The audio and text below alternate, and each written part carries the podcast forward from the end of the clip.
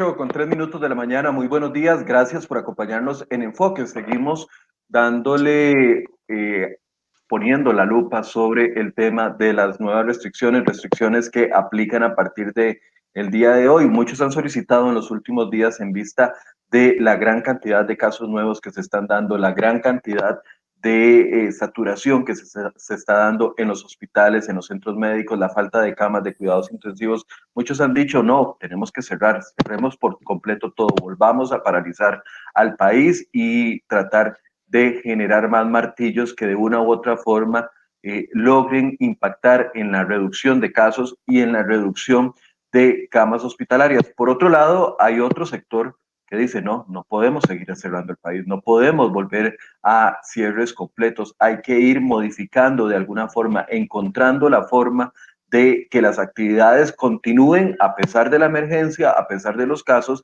pero que continúen siendo seguras para la gente, tanto en, en temas de comercio como en temas de turismo y como en temas de eh, reuniones. Bueno, hoy queremos poner el ojo en este tema y principalmente conociendo de que a partir de hoy aplican nuevos aforos que ha, que ha anunciado desde la semana, desde el lunes pasado, la Comisión Nacional de Emergencias, nuevos aforos en el tema de eh, bares, en el tema de reuniones sociales, en hoteles, en académicas, en reuniones académicas y empresariales. Y nada más se las voy a recordar rápidamente para quienes no lo tienen eh, a mano. A partir de hoy jueves, los bares solo podrán operar en un 25% de aforo, de su totalidad de aforo, los hoteles de más de 100 habitaciones en un 75% de su totalidad de aforo y parques nacionales en un 50%. También se cambió el aforo para actividades académicas y empresariales, donde ahora podrán tener 150 personas máximo, los salones de eventos sociales 30 personas máximo y los lugares de culto 200 personas máximos. Esto aplica a partir del día de hoy lamentablemente en un día donde también estamos con una cifra muy preocupante de datos de, casos nuevos. 3.173 casos se reportaron el día de ayer y la cantidad de personas fallecidas fue de 26 por segundo día consecutivo. El balance entre la economía y la salud ha sido muy complicado en este año, pero hay algunos sectores que han ido logrando de una u otra forma jugar con el tema de los aforos, mantenerse a flote seguir manteniendo las actividades de una u otra forma y no generar más desempleo, que es lo que al final de cuentas nos preocupa a todos. Y hoy queremos hablar de eso, cómo jugar con este tema de los cierres de una manera efectiva sin afectar tanto el tema de la economía. Y hay un sector que ha sido bastante exitoso en este proceso y es el, el sector de las convenciones eh, y de las reuniones y por eso vamos a hablar con ellos el día de hoy. De hecho, eh, nos explicaba la gente de, eh, del Centro Nacional de Convenciones que desde el año pasado a la fecha han tenido más de 500 eventos sin un solo contagio de COVID-19. Bueno, ¿cómo se logra eso? ¿Se puede replicar eso en los, demás, en los demás sectores de la economía para tener buena salud y también generar empleo? Bueno, vamos a darle la bienvenida a don Álvaro Rojas, quien es el gerente del Centro Nacional de Convenciones, y también a don Denis Whitelow, quien es el presidente del Buró de Convenciones, para que utilicemos este ejemplo como una manera de poder ver en qué se puede mejorar y qué se debe cambiar y cómo podemos seguir con este proceso económico. Le doy la bienvenida a ambos. Buenos días, gracias por acompañarnos en Enfoques. Buenos días a todos. Um, Álvaro, ¿quieres comenzar con el Centro de Convenciones primero? Sí, don Michael, don Denis, un gusto compartir con ustedes. Eh, creo que es muy valioso estos espacios porque nos ayudan a, a, desmitificar un poco, Michael, la situación alrededor de, los, de las reuniones y los eventos, porque mucho se ha hablado pues de este tema y se le ha achacado gran parte de la responsabilidad con el tema de los contagios, que en cierta parte, pues, pues sí lo es cuando hay informalidad eh, y otros temas. Pero antes de empezar, yo creo que concuerdo con, con don Denis eh, en que entendemos que la situación es compleja, entendemos que se requiere mucha responsabilidad para asumir una situación como la que está pasando el país eh, y que además esa responsabilidad nos conlleva a tomar medidas extremas para poder salir de la situación. Así que todo el marco de la conversación que vamos a tener hoy será en un, en un entorno de responsabilidad Michael, cuando nosotros iniciamos esta situación en el 9 de marzo, que vienen las primeras restricciones del año 2020, la industria de reuniones en Costa Rica estaba en un auge muy importante. Tenemos una gran cantidad de reuniones. Y cuando hablamos de reuniones, para que las personas que nos escuchan lo puedan entender, hablamos de congresos, convenciones, reuniones corporativas, reuniones sociales, ferias. Y te lo decía antes, eh, eh, fuera de cámara, que más allá de que la gente lo vea como una necesidad secundaria, pues no lo es. Eh, gran parte de la innovación, de la disrupción, de la formación, de las nuevas ideas, de los disparadores de la economía, giran en torno a la industria de reuniones, porque la industria de reuniones es transversal a las otras industrias del país, a todas las industrias del país que pueden reunirse y pueden generar esto. Para hablar con datos, eh, antes de la pandemia representaba el 22% del turismo a nivel mundial, porque además genera un turismo. Era la treceava economía más fuerte del mundo alrededor de la, de la parte eh, de reuniones y las personas que van a las reuniones gastan entre cuatro o cinco veces más que un turista tradicional, haciendo el producto turístico más rentable nuevamente antes eh, de la pandemia. Y ahí es donde nosotros y el sector privado asume con muchísima responsabilidad el tener que tener una, una, una reactivación totalmente responsable. Y le podría decir, Michael, hoy que el país fue, fue el primero, fue el, dentro de los primeros cuatro países en Latinoamérica en tener protocolos para este sector en particular. Es uno de los protocolos más estrictos, tiene tres niveles para organizadores, para recintos y para proveedores dentro del mismo protocolo, sumado a los protocolos del Ministerio de Salud, que son base. Eh, los primeros que mencioné son sectoriales, sumados a los del Ministerio de Cultura para la parte de música y eso adicional a los protocolos que cada una de nuestras marcas pone, porque cada uno de los hoteles tiene eh, protocolos específicos. Dicho esto, con todo este paquete de protocolos, además es uno de los únicos en el país, y digo esto porque no he encontrado otro, que tiene trazabilidad. O sea, nosotros le damos trazabilidad a los invitados para garantizar que informamos a los organizadores y a los proveedores que nuestro staff no está eh, presentando síntomas o sí está presentando síntomas y además que los organizadores presentan o no síntomas. Por eso decimos de que no tenemos ningún caso asociado con los eventos que hemos hecho porque le hemos dado trazabilidad. Esto simplemente como para ponerlo como plataforma de salida de la conversación, Michael y don Denis, de la relevancia que ha tomado esta industria, que tiene esta industria para poder salir adelante en el país y la responsabilidad con la que ha asumido eh, la situación actual para poder eh, reactivarse con más fuerza.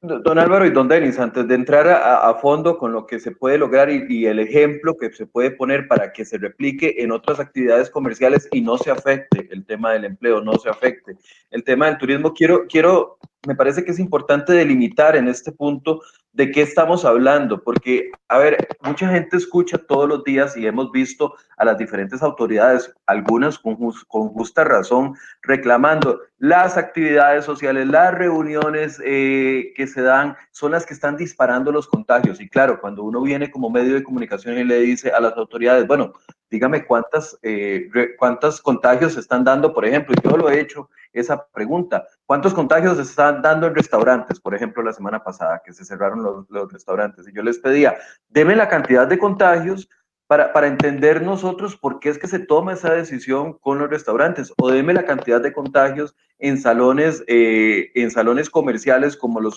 los salones de belleza para entender por qué se está tomando esa medida. Y al mismo tiempo viene este otro discurso de que las fiestas, las actividades, etcétera, etcétera, son las que están generando contagios. Aquí lo, lo que quiero preguntarle es, ¿funciona de una o desde la perspectiva de ustedes medidas generales cuando hay lugares eh, identificados o puntos muy específicos que es donde se están generando los contagios, porque podemos estar atacando a todo un sector económico y no logrando ningún resultado porque los contagios no están ahí. ¿Cuál es la importancia de focalizar las medidas a donde tienen que ir verdaderamente y a donde están generando contagios? So, mira, de, ministro de Economía convoca varias juntas con 90 diferentes organismos, ¿no? Y somos trabajando en la balanza de, de salud económico y de salud físico. No es tan fácil porque definitivamente los dos están importantes, pero yo creo este fue un ejemplo y liderando de turismo con el ministro de turismo, para nosotros llegamos a un acuerdo para nosotros reducimos un poquito de foros para construir, para, para no, no tener más de contaminación. Pero nosotros en el Buró de Convenciones trabajamos mucho con el ministro de Turismo, ICT, y el ministro de Salud en estos protocolos que Álvaro está hablando. Y nosotros ahorita somos retocando esta para certificar nuestros miembros, para tener ellos definitivamente estricto con este protocolo. En el Marriott aquí, por ejemplo, yo tuve como 24 bodas cada mes de octubre, noviembre, diciembre, enero, febrero y marzo, y no tuvimos ninguna contaminación porque de protocolos fue respetado. La más importante cosa es de personas en, en de lugares informales estar respetando de protocolos. Y eso es muy importante porque nosotros tenemos evidencia de economía liberando un poquito, está dando aire con todas las personas trabajando y también nosotros tenemos de chance de, de, de poco a poco regresando como antes, ¿no? Pero esta industria de reuniones está muy importante. Nosotros tenemos como 20, como Álvaro está hablando, aquí en el país es 25% de turismo llegando del país. Tenemos de, de sociales, tenemos de convenciones, tenemos de congresos, de ferias y de corporativos y también incentivos. Ahorita yo estoy lo viendo en mis libros con Marriott, uh, un gran demanda por el último trimestre de este año. Entonces yo creo necesitamos seguir con el protocolo serio, pero definitivamente necesitamos mantener de foros que tenemos y poco a poco liberando. Por eso, las actividades se pueden realizar de todo tipo, siempre y cuando la, la, el cumplimiento de protocolos sea el adecuado para evitar la, la, cantidad de contagios, desde el punto de vista de usted, don Denis. Así es, así es. Ok, don, don Álvaro, ¿qué, ¿qué opina sobre esto que le preguntaba? Mira, eh, concuerdo totalmente con don Denis. Cuando hablamos de los niveles de protocolos que tiene este sector en particular, que los repito brevemente, número uno, protocolo del Ministerio de Salud transversal para la sociedad. Número dos, protocolos sectoriales, ICT y cultura, que a su vez se dividen en subprotocolos para cada uno de los actores de la industria de reuniones y como si fuera poco, un escalón más que son los protocolos de cada una de las marcas. Para que se dé una idea, el Centro de Convenciones de Costa Rica cuenta con cuatro protocolos internacionales en seguridad sanitaria. Cuatro protocolos, uno de los recintos más seguros de Latinoamérica, así como los tiene Marriott, así como los tiene Intercontinental, así como los tienen otros recintos del país que también han puesto eh, dinero, porque cuesta plata también tener esas, certificaciones, para poder generar ambientes totalmente controlados y, obviamente la palabra totalmente es, es, muy, muy estricta, pero dentro de lo que sabemos que, que funciona y asesorados por los expertos en salud, que como dice don Denis, nos hemos apoyado con ellos y hemos trabajado de la mano para que esto pueda ser una realidad. Ahora, don Michael, el tema es que a nosotros como industria no nos afecta una semana de cierre. Cuando, cuando cerramos una semana que concuerdo y subrayo, estamos de acuerdo, eh, hay, en esta situación hay que hacerlo, pero a, partir de ahora podemos buscar otros caminos. Pero cuando se cierra una semana, porque antes no se, no se acataron las normas por parte de, un sector de la sociedad, a nosotros no nos impacta esa semana, nos impacta todas las proyecciones a futuro. Porque cuando empieza a haber especulación, don Michael, si usted tuviese un congreso de periodistas, usted hoy no sabe si hacerlo en octubre, en noviembre o en enero del otro año, porque no sabe si van a haber cierres esa semana. Entonces usted no se va a atrever a hacer un encadenamiento de contrataciones para si en esta semana que usted planeó el evento, la gente no va a poder llegar a su evento. Eso nos afecta a todos. Hay muchos eventos en la parrilla de salida, hay muchas reuniones en la parrilla de salida queriendo hacerse, porque tenemos que entender que la gente no se va a dejar de reunir. Y cuando usted entiende que la gente no se va a dejar de reunir, lo que deberíamos hacer, y todos, como lo hemos hecho con el gobierno y con el sector privado, es estimular el formalismo para no empujar a la gente a la informalidad. Porque si la gente no tiene opciones formales para reunirse, entonces pues las opciones que quedan son informales que no se justifican, pero son parte del problema. Y quiero decir y repito, lo hemos trabajado de la mano con el gobierno. O sea, ha sido un trabajo en conjunto. ¿verdad? Y es donde empezamos a explorar estas situaciones porque, como usted bien dice, se afecta a todo un sector solo por la parte informal, pero este, eh, necesitamos trabajar en esas medidas que puedan dividir quienes están trabajando de forma informal, quienes lo hacen de forma formal y segura para poder fortalecer este sector formal que está dando pues resultados. Don Denis, ¿cuál ha sido la experiencia? Bueno, ya usted la tocó eh, ligeramente, decía que ha realizado una cantidad de bodas, por ejemplo, o que se han realizado grandes cantidades de bodas dentro de los hoteles. Eh, y, recuerdo que hace un par de semanas hubo un gran, un, gran, eh, a ver, discusión nacional por una boda que se dio en un recinto privado y entonces que las autoridades no pudieron entrar a, de una u otra forma a controlar de que se estuvieran cumpliendo los protocolos. Pero me, me, parece muy interesante lo que dice don Álvaro. La gente no se va a dejar de reunir por la pandemia, inclusive en momentos complicados. El asunto es ver cómo se logra de una u otra forma contener que no, que no se den eh, situaciones de riesgo. ¿Cuál ha sido la experiencia dentro de los hoteles? En los hoteles tenemos un compromiso bastante grande, ¿no? En respecto con esto. En el burro tenemos un comité y varias personas de hoteles y de centro de convenciones en este comité, desarrollando protocolos y ahorita somos refrescando para tener un poquito más intenso de protocolos para presentar con el ICT y también de, de, de, ministro de salud. Y para nosotros queramos certificar todos nosotros en esta nueva campaña de protocolos, ¿no? Pero lo vimos y somos, yo estoy enviando varios de miembros de hoteles aquí y ellos están respetando excelentemente de esta. You know, para mí, yo estoy haciendo como 25% en, en mis hoteles Marriott en respecto con ingresos de, de, reuniones como antes. No somos 100, pero 25. Y somos dando empleo directo, empleo indirecto. Y absolutamente somos, you know, yo tengo mi, mi equipo aquí trabajando 100% de horas porque es un compromiso bastante grande. Entonces, Estoy hablando de, salud económico y de salud físico.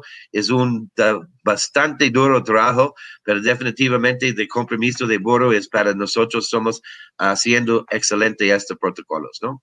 ¿Esto ha evitado desempleos?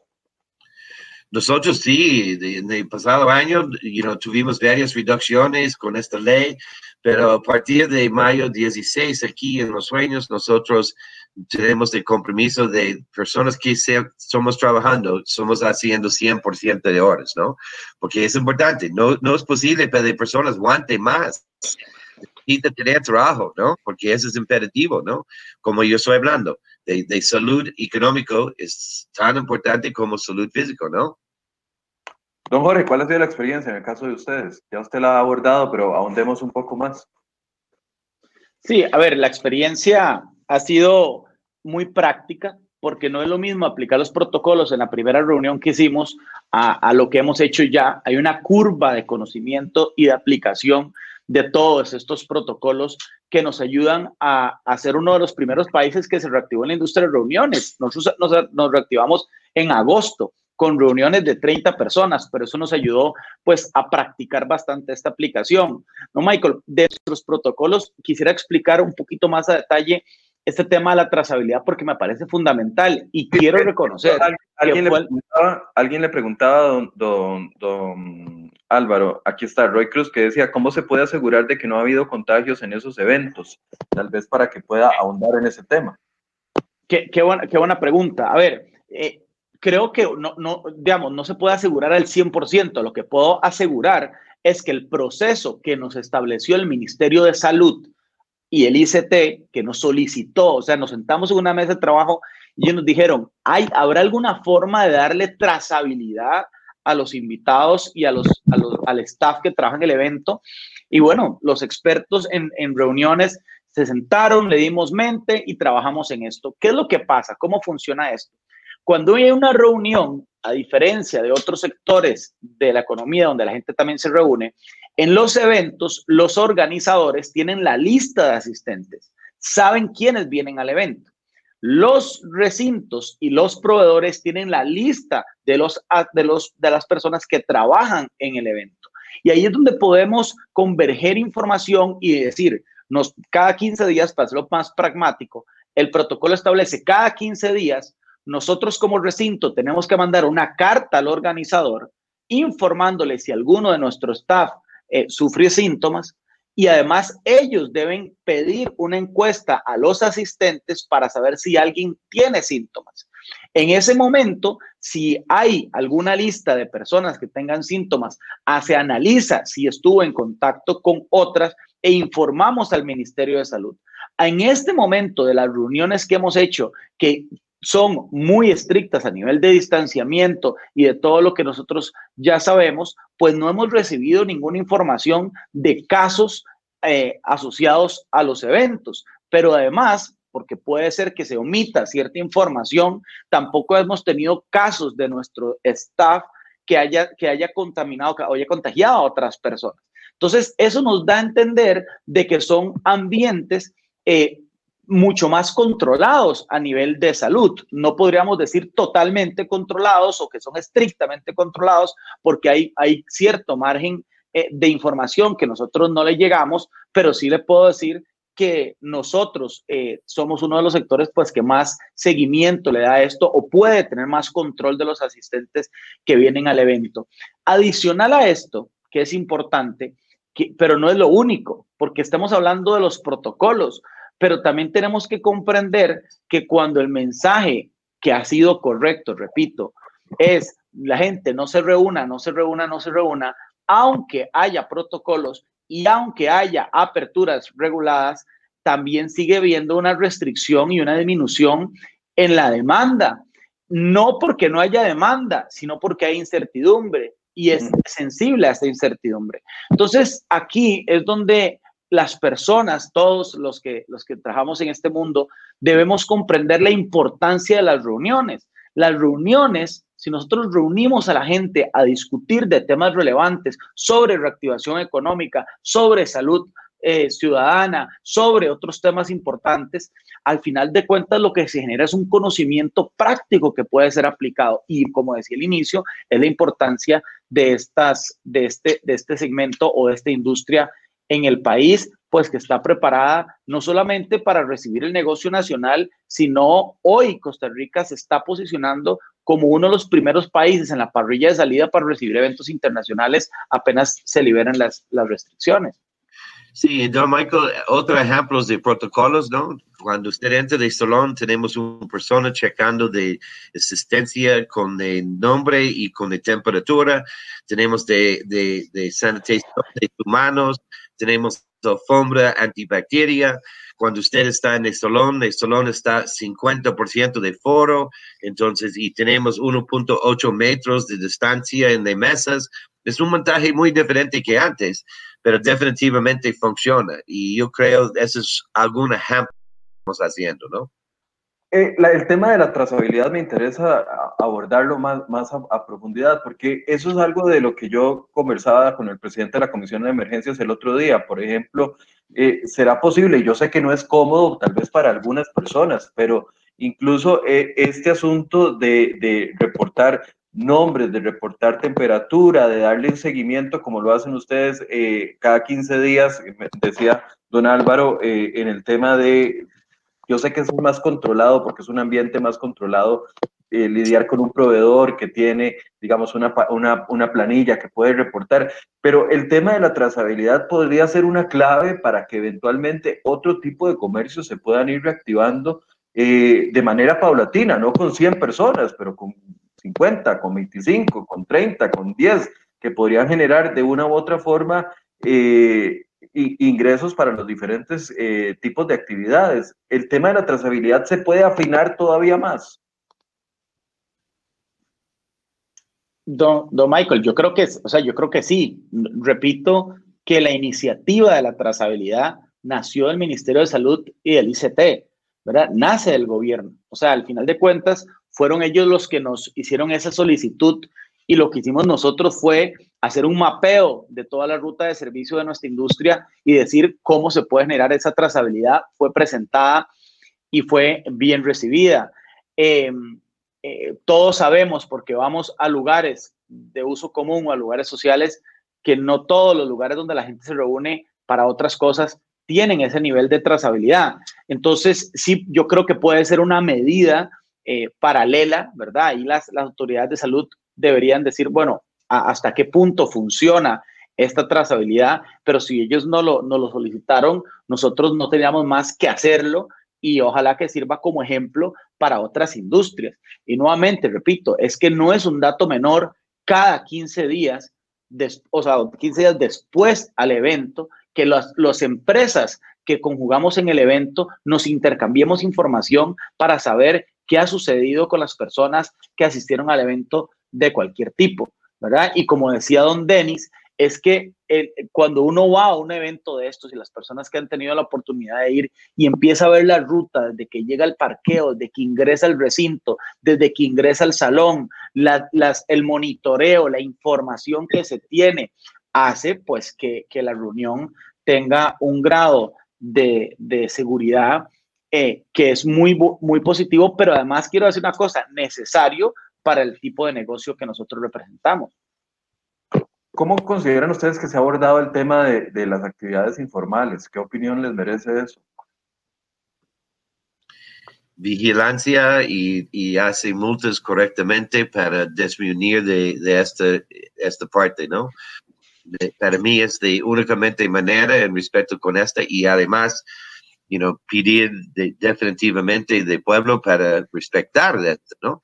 Porque yo creo ahorita con la cantidad de casos que tenemos, definitivamente necesitamos de 100% de pueblo soportando todo de protocolos que estamos haciendo, ¿no? Don Michael, a ver, voy, voy, a, voy, a, voy a tratar esta pregunta con pinzas para poder, para poder eh, diseccionar algunas cosas que pueden ser relevantes. Primero definamos qué es informal, para estar todos alineados en el concepto. Pues informal son aquellas reuniones que se, que se hacen por fuera de los protocolos establecidos, ¿cierto? Eso es, eso es una reunión informal. No por la naturaleza de la reunión. No por la naturaleza de la reunión, exactamente, eso quiero llegar, no por la naturaleza de la reunión, porque una boda, como decía don Denis, que han tenido en sus hoteles, puede ser un evento formal y controlado y una boda fuera de estos protocolos puede ser un evento informal, que, que se paga con la vida, que se paga con la salud, o sea, ni más ni menos, ¿verdad? Eso, hay que un tema de responsabilidad. Pero dicho esto, Michael, ¿qué genera la informalidad? Eh, primero, al nosotros ser un sector tan restringido en aforos, eh, lo que hay es que hay libertades en otros lugares que no nos permiten a nosotros competir. Nosotros hemos tenido clientes que llegan y nos dicen, es que nosotros queremos poner una pista de baile en nuestra boda bueno, no, es que no se puede, el protocolo no lo hace y usted entenderá, Michael, que en el centro de convenciones, si nosotros hacemos una cosita fuera del protocolo, los ojos de todos van a estar ahí. No nos damos esa libertad. Y el cliente nos, dice, sí, pero es que en otro lugar sí lo puedo hacer. No, aquí no, bueno, entonces voy a ir al otro lugar. No podemos competir, ¿verdad? No sé cuál es el otro lugar, no me dan la información, pero el cliente tiene opciones para hacerlo por fuera del protocolo y genera, no, no podemos competir ahí. Lo otro es la responsabilidad de quien contrata, ¿verdad? Porque busca válvulas de escape o fisuras en el sistema para encontrar lugares o proveedores que hacen las cosas por fuera del protocolo. Pero quiero agregar una cosa, Michael. Voy a subrayar esto varias veces en, en mi intervención. No lo justifico, no se justifica, pero hay que entender que ha sido un sector muy golpeado y que muchas de las, de las empresas, para hablar puntualmente, el 90% de las empresas que juegan en esta industria son pymes y, y tienen flujos de caja muy, muy limitados, mucho más ahora. Y a veces la informalidad va a ser su única alternativa para poder recoger algo de dinero. No lo justifico, pero es parte del problema. Es parte del problema que hay que entender y que hay que dimensionar. No se justifica, pero al haber un sector tan golpeado, donde una de sus únicas alternativas de facturar es la informalidad, algunos pueden darse la libertad, el lujo, el chance de participar en esa informalidad. Entonces, el problema es mucho más profundo, porque no es un tema solo de protocolos, es un tema de sector como tal que no nos permite a nosotros competir, quienes hemos invertido eh, diligentemente en todos estos protocolos para poder estar a la altura de la situación, porque hay otras opciones con menos inversión que les permite más libertades a los, a los, eh, a los organizadores o a los que contratan el evento. Hay una responsabilidad de quien contrata el evento, ¿verdad? Porque aunque yo voy a hacer una boda, si encuentro un lugar por fuera del protocolo, pues también aquí viene la responsabilidad civil de contratar algo que no, está, que no es correcto. Y además un sector de proveedores y organizadores que está muy golpeado y tiene una necesidad eh, imperante de trabajar y de poder, de poder facturar y hacerlo de forma correcta. Y volvemos al punto inicial. Y aquí separamos la parte formal que sí puede generar ambientes controlados, que debería estimularse aún más para que pueda fortalecerse, y la parte informal que genera un riesgo en la salud de las personas, que igualmente, y como se ha hecho, debería atacarse de alguna forma para que pueda reducirse esta situación y la balanza juegue a favor de la salud del pueblo costarricense. Hablemos de los encadenamientos, porque eso a mí me parece importante. Recuerdo que a inicios de esta, de esta pandemia, que fue para los cierres que hubo el año pasado, eh, yo invité a un sector que pocas veces ha sido eh, tomado en cuenta, digamos, por la opinión pública, y era el sector de las personas que ponen estas luces y estas, eh, ofrecen el servicio de micrófonos, etcétera, etcétera, para actividades grandes. un sector que ha sido muy golpeado porque... porque Totalmente. Y entonces la gente me decía, Michael, pero es que eso no es importante, eh, ese sector es un sector chiquitillo, no es, no, no es importante, pero es que, eh, vuelvo al punto, no es importante para quién, para la persona que come de eso, como yo decía la semana pasada, me decían, es que los salones de belleza pueden esperar, pero no, porque no son, no, son, no son relevantes, no son relevantes para quién, porque si es para la persona que vive de eso, entonces efectivamente es, es 100% de importancia, mientras que para otro no puede ser eh, tan importante porque no lo ve tan, tan, de, ese nivel. Eh, los encadenamientos aquí son vitales. hablemos un poco de, que, de cómo ha generado esto o ha permitido mantener al menos reducidos, pero algunas actividades que se habían quedado con cero ingresos. Don Denis. Ya, absolutamente. Yo, yo quiero, you know, definitivamente Álvaro está hablando de a partir de agosto pasado.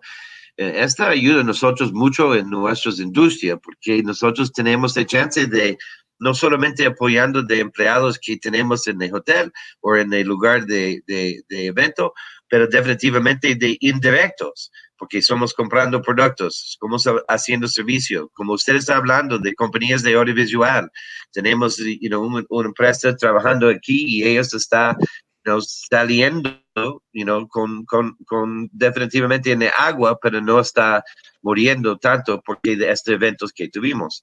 Entonces yo creo es importante nosotros, como soy, somos hablando, reforzar protocolos, un compromiso grande en esta, pero nosotros salimos de esto poco a poco. Don Michael, me parece importante su pregunta, pero démosle visibilización al encadenamiento. Visualicemos e-, ese encadenamiento. ¿Qué es el encadenamiento en la industria de reuniones? Estamos hablando de transporte público, estamos hablando de que los eventos tienen página web, o sea, incluso estamos hablando de diseñadores gráficos, estamos hablando de agencias de publicidad, estamos hablando de agencias de relaciones públicas, estamos hablando de agricultores porque compramos gran cantidad de alimentación de productores cárnicos, estamos hablando de proveedores audiovisuales, estamos hablando de proveedores de mantelería de, muebles, de todo este, de todo este eh, equipo. Estamos hablando de saloneros, estamos hablando de cocineros, estamos hablando de conferencistas, estamos hablando de, traductores, estamos hablando de, agencias de viajes, estamos hablando de hoteles, estamos hablando de recintos y podría seguir un, gran tiempo enumerando encadenamientos que están relacionados a la industria de reuniones. Entonces, cuando alguien hace ese comentario, que no lo comparto,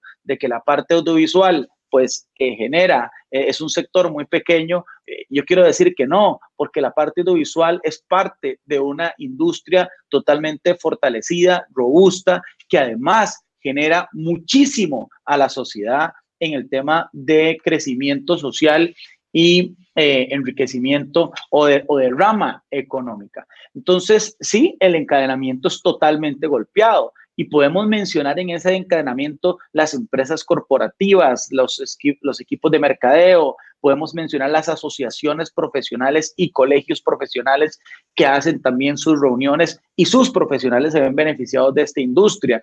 Entonces, es un encadenamiento fuerte que además la reactivación del sector estimula todo este encadenamiento, que no será de golpe, ¿verdad? Porque es un encadenamiento golpeado fuertemente y tenemos que estimular para que poco a poco eh, vayamos creciendo. Algo que nosotros eh, en el buró eh, con don Denis hemos puntualizado es que las aperturas a futuro nos ayudarán a generar negocio futuro, no en la situación actual, porque tal vez alguien que nos escucha pueda decir, es que ellos están hablando del hoy.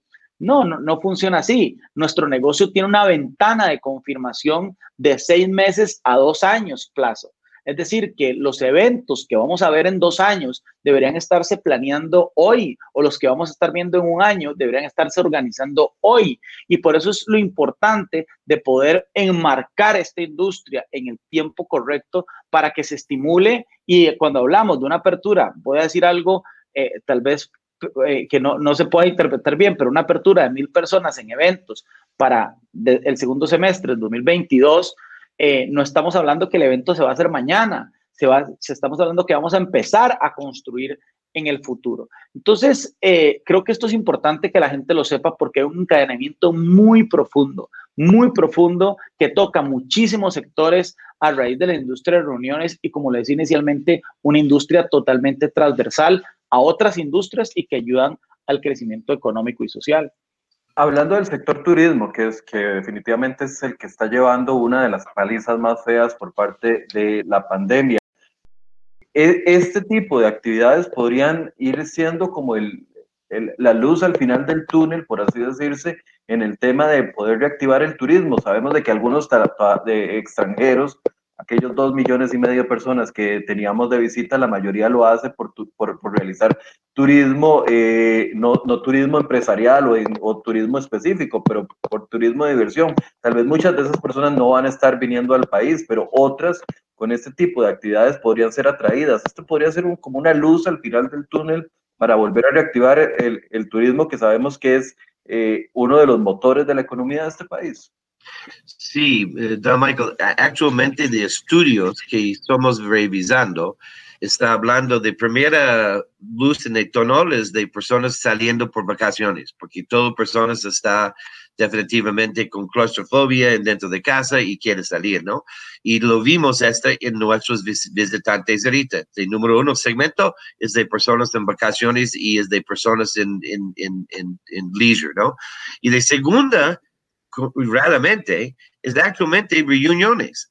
Nosotros tenemos varios diferentes uh, leads por de, segunda parte de año y este es de, de otra luz en el tonal y como yo estoy hablando, de Marriott somos haciendo 20% de ingresos ahorita de anterior de pandemia en reuniones. Entonces, y de último es corporativo, porque ahorita todo el corporativo segmento está en rediseño. Está usando Zoom, está usando Teams, está usando Google. Entonces, todo personas está allá. Google, el pasado año, yo lo vi en un estudio, ahorrar un billón de dólares en no viajes por de 2020. Entonces, muchos cooperativos están ahorrando este dinero durante esta pandemia, ¿no? Entonces, yo creo que el último segmento reactivando es esta. Pero hoy en hoy tenemos luz. Y yo sé, Abro, usted lo vi de luz también, ¿no? Claro, el, hablando de ese tema de, los productos turísticos, eh, cuando lo que mencionaron Denis son esos eventos de viajes corporativos, ¿verdad? Porque a veces la palabra corporativo se confunde, reuniones corporativas o viajes corporativos. Las reuniones corporativas, como decía don Denis, están haciéndose, los eventos están haciendo. Pero hablando puntualmente de lo que usted mencionaba, Michael, de la gente que viene por placer al país. Yo creo que Costa Rica tiene una diversidad de productos turísticos y sería muy miope de nuestra parte sacrificar un producto turístico por fortalecer otro, ¿verdad? Yo creo que la integralidad eh, y diversidad de productos turísticos que tiene Costa Rica hace que tenga esa fortaleza. La industria de reuniones, como lo dije, atrae a un turista que gasta cuatro o cinco veces más que el turista tradicional. Hablándolo en números, un turista, un turista tradicional, 175 dólares por día y un turista de reuniones, 400, 600 dólares por día. Y eso no lo hace más ni menos importante. El turista de reuniones lo que trae también es, es un turista culto, trae innovación, trae conocimiento, trae ideas para ponerlas en práctica. Pero nuevamente, no creo yo que sea un tema de elegir cuál turismo seguir. Ciertamente es una alternativa, pero Costa Rica, y sé que el Ministerio de, Turismo y el Ministro de Turismo lo están haciendo, poniendo una balanza correcta, eh, porque Costa Rica está invirtiendo desde hace unos cinco años, seis años para atrás, en el turismo de reuniones. Pero a ver, hablemos las cosas como son. Panamá está inaugurando su centro de convenciones. Abrió la industria de reuniones. Panamá, nuestro vecino, uno de nuestros principales competidores, para poder estimular su centro de convenciones y poder decirle al mundo, señores, aquí están, traigan sus eventos internacionales a Panamá apenas todo esto pase. O sea, Costa Rica no está solo en el mundo, Colombia lo está haciendo, Argentina lo está haciendo, Uruguay lo está haciendo, México lo está haciendo. Es decir, eh, Costa Rica tiene que estar a la altura y a tono para poder competir en esta industria tan agresiva, la industria de reuniones, pero además, Michael, y yo sé que don Denis va a concordar conmigo,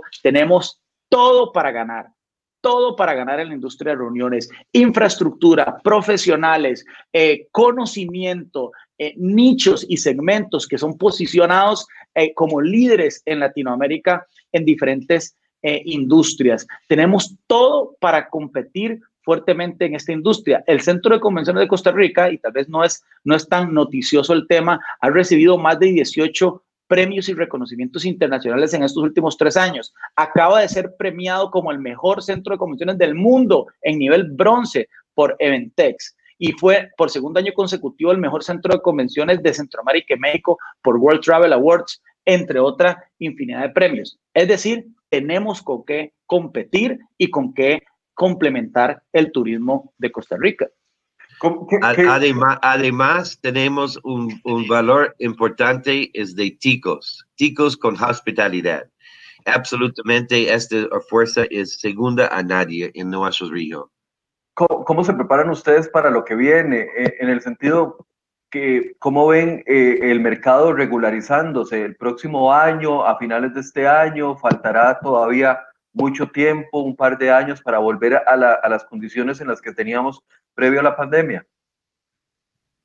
Mis estadísticas y estudios que yo estoy viendo es, obviamente, este año sigue con una oportunidad para, para, somos mucho menos que de año 2019, pero en 2022 yo creo tenemos un chance para tener 60, 70% que tuvimos en, en 2019 y en, ojalá en 2023 somos recuperando muy cerca estos ingresos como antes. Pero definitivamente mucho depende you know, del pueblo está respetando de protocolos y somos haciendo de vacuna y varios diferentes procesos, ¿no? Don Jorge, ¿cómo, ¿cómo el panorama? Un par de años también, recuperándose a los niveles normales. Sí, yo, yo creo que va a ser progresivo, pero eh, en el Buró de Convenciones que preside don Denis, nosotros recibimos muchísimas llamadas de clientes internacionales preguntando por Costa Rica, la situación de Costa Rica, porque quieren traer sus eventos para acá. Tenemos que comprender que la falta de demanda en la industria de reuniones no está asociada al negocio per se, está asociada a las regulaciones y la incertidumbre. Una vez las regulaciones y la incertidumbre se, hagan a un lado, pues el negocio se va a reactivar porque así lo dicen los clientes y el cliente final en todo Latinoamérica y el mundo. Y algo relevante en esta eh, reactivación, Michael, es que los mejores años de la industria de reuniones están por venir, porque aunque siempre hemos tenido virtualidad, la virtualidad ahora suple va, a jugar un rol muchísimo más relevante. Y alguien podría decir, es que la, la, virtualidad va a, suplir, va a suplantar la presencialidad. Va a destruir el mercado, va a destruir el mercado que existe. Pero no, no, no va a pasar eso. Lo que va a hacer es que le va a dar más nivel a la presencialidad y ahora la industria de reuniones va a tener un alcance que nunca antes ha visto, porque no solamente le va a llegar a los que llegan presencialmente al evento, sino se abre todo un arco iris de posibilidades para llegarle a otras personas que se pueden conectar virtualmente a la reunión. Lo que quiero decir en forma práctica es, si un, un, congreso era de 500 personas presencial, ahora será de 500 personas más toda la gente que se pueda conectar a la virtualidad. Y posterior a la pandemia, lo que dicen todos los números es que los congresos y los eventos se van a especializar más. Es decir, serán eventos de menor cantidad de personas, pero habrá más cantidad de eventos, porque ya no es el Congreso de Periodistas, ahora es el Congreso de Periodistas especializados en sucesos internacionales. O sea, es decir, la especialización de las reuniones hace que haya más reuniones de menos asistencia y Costa Rica tiene el tamaño y la infraestructura adecuada y óptima para hacerle frente a este cambio. Muchas de las personas que nos están viendo podrían estar pensando, bueno, ¿qué nos pueden, qué nos pueden compartir estos señores que podemos aplicar en, nuestros, en, nuestras diferentes industrias para tratar de, de, ir sobreviviendo de aquí a que lleguen esos tiempos mejores? ¿Qué les podrían recomendar ustedes?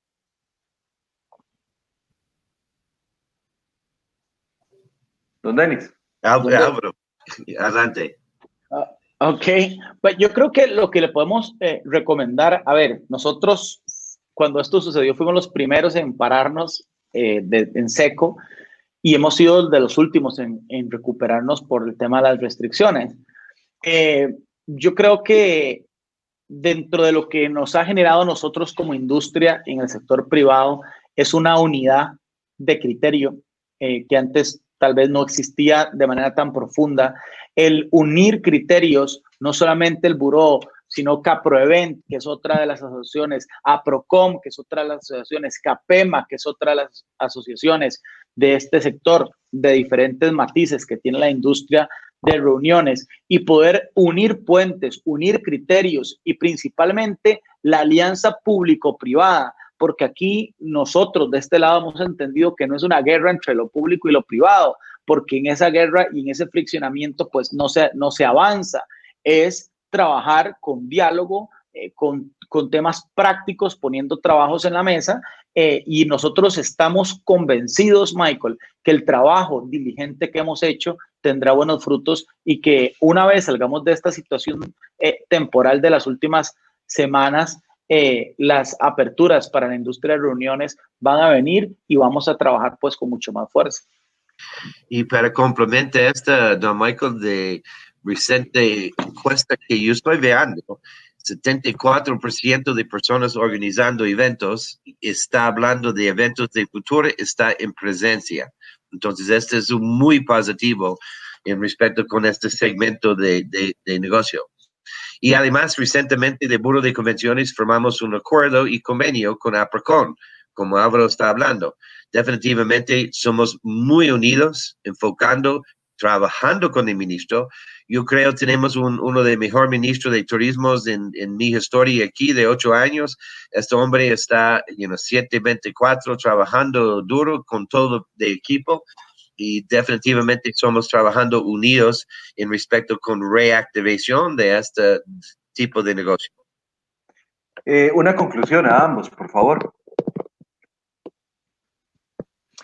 Yo creo, a ver, creo que la, la, conclusión de mi parte, para ser eh, muy breve, es, eh, se ha hecho un trabajo diligente, eh, estamos ofreciéndole a la población costarricense entornos controlados, creo que esa es la palabra, entornos controlados para el desarrollo de sus reuniones y de sus eventos.